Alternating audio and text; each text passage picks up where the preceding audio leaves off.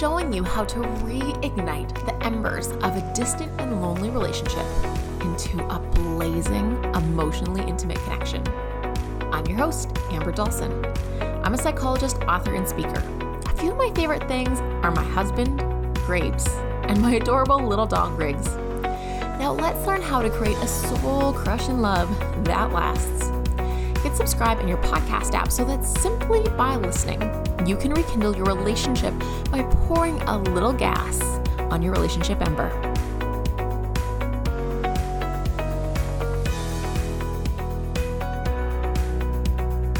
This podcast is for informational purposes and should not be misconstrued for specific relationship advice. For advice for your specific relationship, seek a local couples therapist for relationship counseling or couples therapy. Episode, we are talking about goal setting so much more than just a New Year's resolution. If you want to have clarity and purpose in 2022 and beyond, Maybe you want to feel confident that you can actually achieve your goals this year. If you felt that way, this episode's for you. Maybe you've had like a soul whisper. You've had a quiet mumbling stirring inside you about something you might like to achieve this year. Or maybe you started off January strongly working towards a goal, but as the month wore on, even as you hear this episode, you know your motivation is fading away. Or maybe you feel spread so thin with all your goals. Like you have too many goals, too much you would like to achieve. And you look at your year and you feel overwhelmed with how on earth you're going to get them done. Maybe you relate to all three of these things I just said. On December 7th, I was having coffee with my girlfriend when she was excitedly telling me about how 2022 was going to be her year. She'd been working too hard, not having enough play, and not investing in her relationships. She had big dreams of going surfing in Costa Rica, snuggling with her partner in a ski chalet in Banff in the Rocky Mountains, and she wanted to protect her weekends and see them as sacred. She was so excited and so clear on what she wanted. I was so happy for her, and we got into a great conversation about how she was going to change her life. But I asked her a question that stopped her flow of excitement. I said, What do you need to stop doing so you can make time for these adventures? She paused it really took the wind out of her sails. She didn't consider what she would need to give it up in order to have this adventure with her partner and her family. I explained that I too have all sorts of goals, but I never really consider what I'm going to fit them in. That I literally have to stop doing something to make space for something new. It's like my life is a pizza box. I want you to imagine I have one big pizza box filled of pepperoni pizza. And my friend has some Hawaiian pizza, and I want to make space for some of her Hawaiian pizza. But to make space for the Hawaiian pizza, I need to take a piece out of my pepperoni pizza so that I can put a place, a piece of the Hawaiian in. Now, the way I handle my life is I try to stack the pizzas on top of each other without making space for anything new. This gets in the way of me reaching my goals.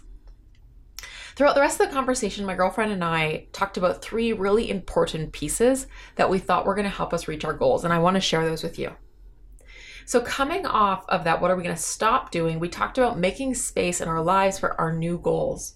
For her, that meant a few things. She needed to actually go into her calendar like as soon as possible and book and plan out her trip to Costa Rica and Banff and take the time off of work or her schedule would fill up.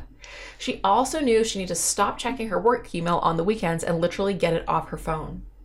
One thing I realized for myself is I need to stop taking things on. I get excited and I take on projects. I get too overwhelmed. I just need to let some projects go. When I have too many projects, I procrastinate by reading or watching TV, and I just do this because I can't identify where to start. The second thing we talked about is our why. Why even bother do these things? So we identified our whys by looking at our big picture values and making sure those are aligned with our goals.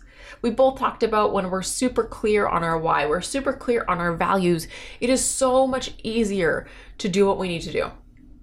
So for my friend, she wanted to stop giving away her time and her youth at work. She wanted to be able to invest in experiences and create memories.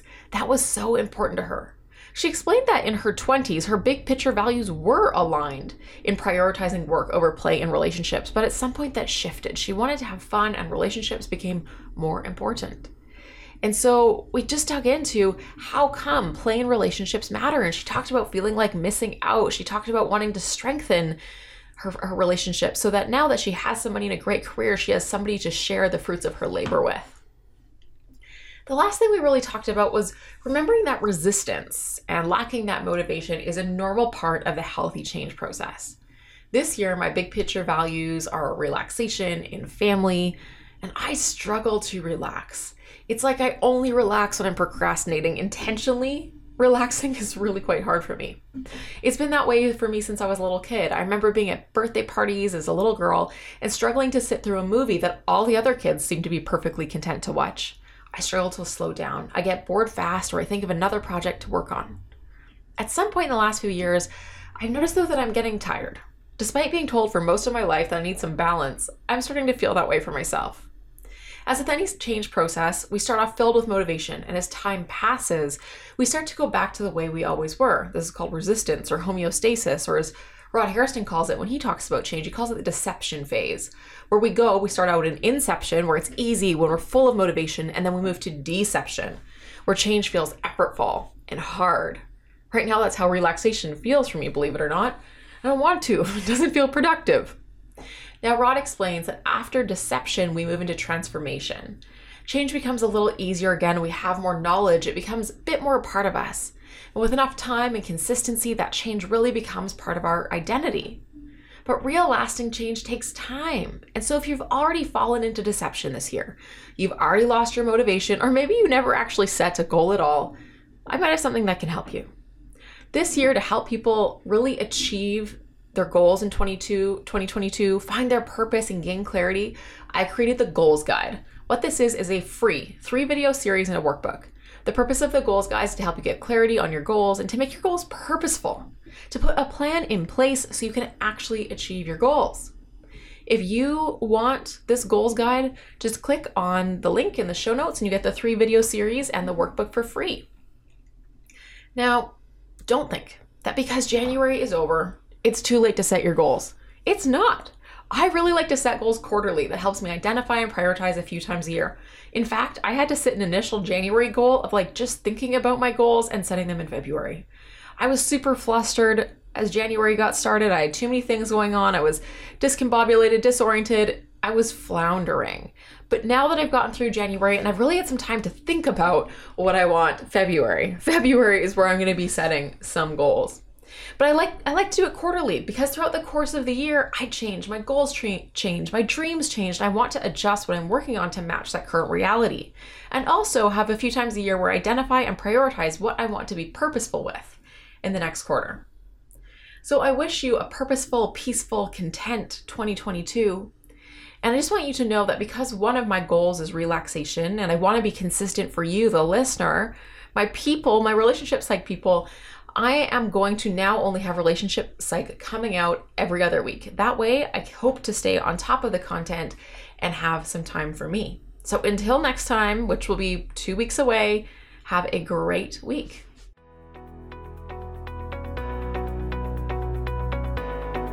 Thank you for tuning in to Relationship Psych, the podcast, put on by Ember Relationship Psychology.